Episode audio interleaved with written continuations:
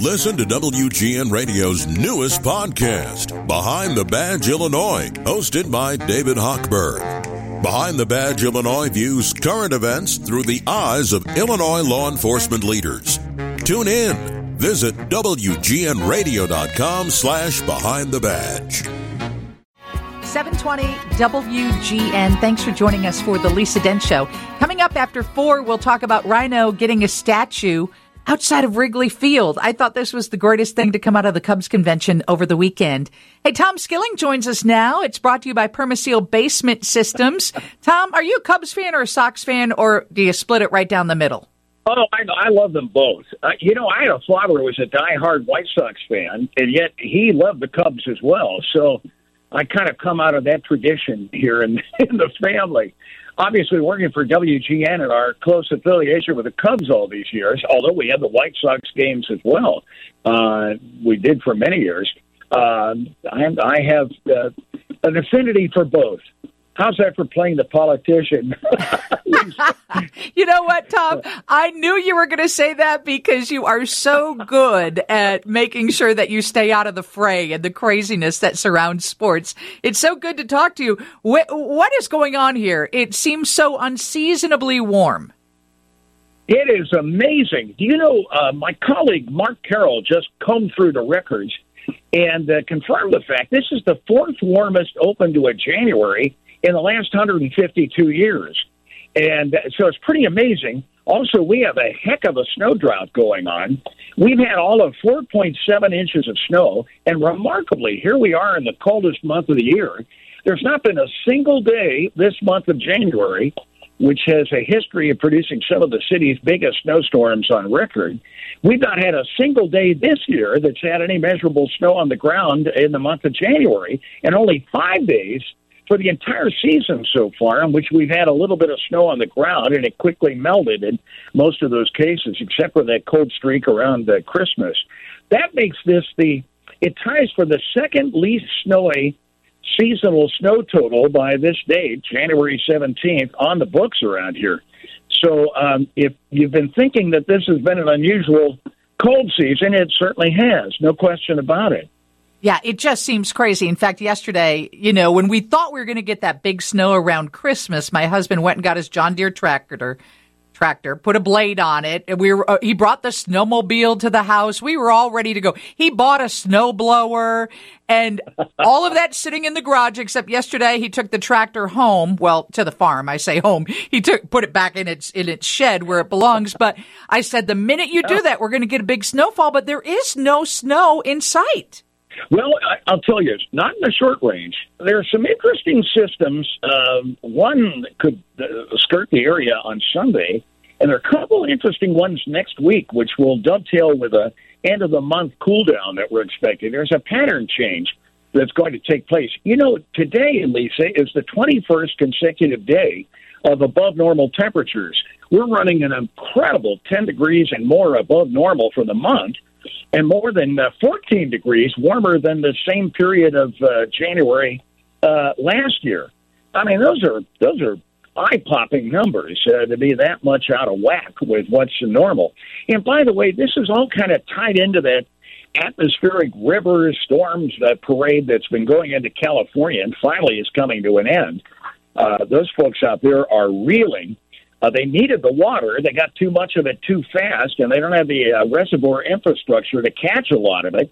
So they have these mudslides and floods, and yet while it's boosted reservoir levels and put an incredible snowpack, which is a moisture reserve up in the mountains there, they're still not out of the drought situation. If this year works out as past ones have, it'll warm up again. It'll go into record warmth over the summer, and they'll lose that snowpack fast and find themselves not out of the woods in the moisture shortage situation out there. But they've sure had a run of it. And those storms have brought warm air of maritime origin, oceanic origin, across the country. And they're holding this bitterly cold air that we got a taste of for a week and a half or so back in December at bay, way up in Canada. It's just crazy. I'll tell you what, Tom, I saw trees budding and mini crocus trying to pop up out of the ground, and it's January. I know, and somebody sent me pictures of mushrooms fungi out there blossoming in this weather. So go figure. You know, the normal high this time of year is 31. The normal low is 18. Compare that to what we've been seeing. We'll have a low tonight that's a little colder than last night, down around freezing. But the normal low is 18 degrees. We're not even close to that.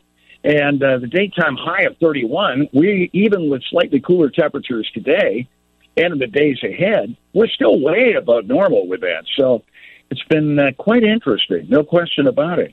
Tom Skilling is with us from WGN-TV, Chicago's beloved weatherman and meteorologist. We'll continue our conversation next, and we'll talk about those 80 below temps, where in the world that is happening, and I'm glad it's not happening here.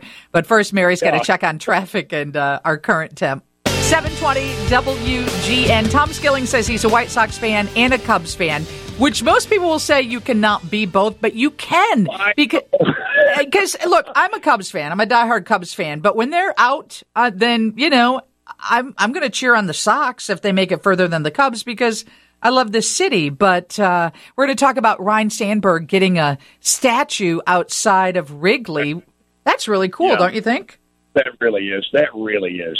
I'll tell you, we're doing a 75th anniversary set of pieces for WGN-TV, and I was recalling how Harry Carey would get mad at me whenever we predicted snow on opening day for the Cubs. That was a no-no, and I remember he said, he says, you weather people are no better than a bunch of New York stockbrokers when we forecast snow on opening day. Now it would happen. But Harry didn't like that, and so he used to kid me about that. But I'll tell you, what an amazing – he came up to me one time, and he says, I don't know how you do the weather the way you do, but I like it. And so I figured, I guess I've been forgiven for forecasting snow on opening days for the Cubs on occasion. So that is funny, Tom. So Harry Carey would get on you for forecasting snow. That's long before Twitter and social media. Otherwise, he would have been blasted and everybody would have been jumping on the wagon.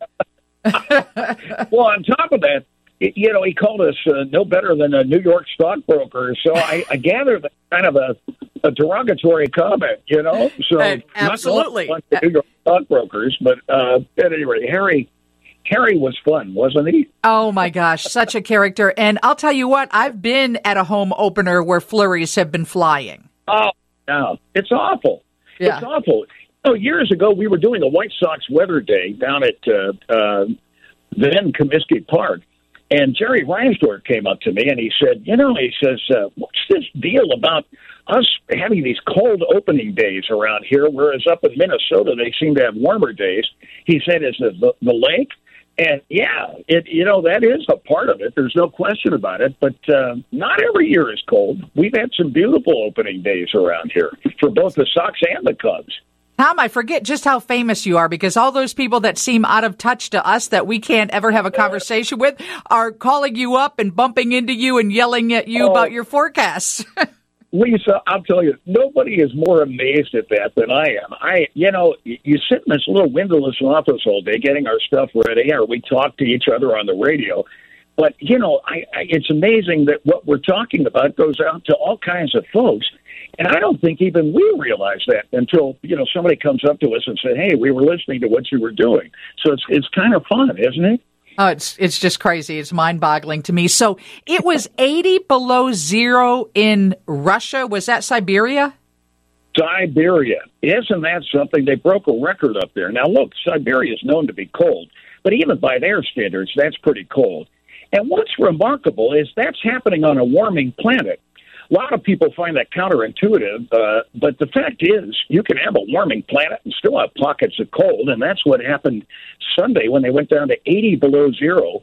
And what's interesting is only 2 years ago during the summer, they went up to over 100 degrees. They're up by the Arctic Circle there, and so it kind of shows you these wild extremes. I mean, look what's going on over in Europe this year. They've had no snow. They've been very warm, which is really a blessing given the energy situation there with this Ukrainian debacle going on, with the Russians having invaded Ukraine. We were worried about energy supplies, and so having had a warm winter there has been a blessing. But, yeah, they went down to 80 below zero, and I saw an article that mention the fact that that equals the average temperature on the surface of Mars, which is kind of interesting, isn't it? It is. And let's talk about the history of snow droughts in Chicago and big snowfalls. I saw in your notes something about the elections and how that affected the elections. Tell me about that. Well, I think probably the most famous example, I'll tell you, Chicago mayors and politicians do not take snow removal in our city lightly. And that was proved in the winter of 78-79, which is our snowiest on record. We had almost 90 inches of snow. That was also the season with the Jane Byrne, Michael Blandick blizzard.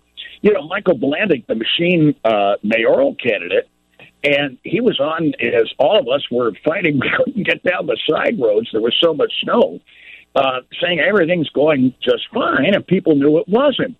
So that was when Jane Byrne was running against him for mayor, and by George, many people will tell you that that snowy winter and the city's failure to deal with that, you know, the way it should have been. And I don't know how you deal with that quantity of snow. There's no easy way to do that. The elements were stacked against our snow rovers because the streets and sand folks do an outstanding job most of the time. But Jane Byrne was swept into office in the midst of that snowy winter.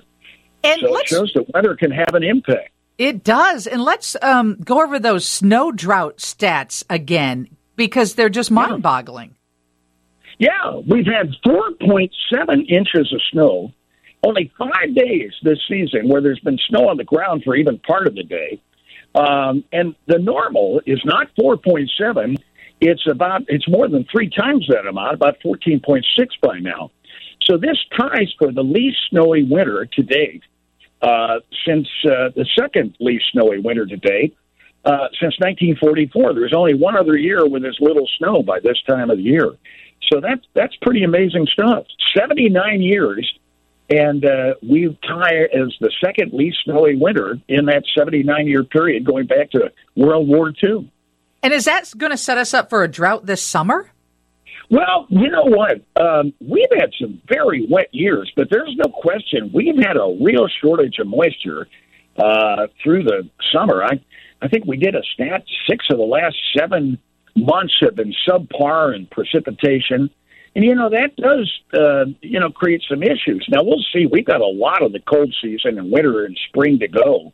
So that could turn around a great deal. But, you know, moisture supplies will be watched very carefully. And a lack of snow is part of the precipitation scene around here. So we'll see how we end up with this. And, Tom, what do you think is going to happen in the next couple days? What can we look forward to? Lots of clouds, Lisa. We've got sprinkles today, cloudy tomorrow, a second storm. This is the one that hit California yesterday. Comes in here with rain, and it'll snow up through parts of Wisconsin, back into Iowa and the Plain States. But it looks like there might be a wintry mix up on the Wisconsin line somewhere in there later tomorrow night and into Thursday. But for Chicago, it looks like mainly rain, although we may get some snowflakes mixed in Thursday night and Friday. By that time, most of the storm's precipitation's heavier stuff will be out of here. So a lot of clouds, more of the same, Lisa, and we'll have temperatures falling back to the 30s over the next couple of days. Tom, always a pleasure to talk to you. Thank you for jumping on the show today. It is always a pleasure to talk to you, Lisa. You take care, and happy Tuesday. Thank you. Tom Skilling from WGN-TV on The Lisa Dent Show. Steve has your news coming up next from the Northwestern Medicine Newsroom.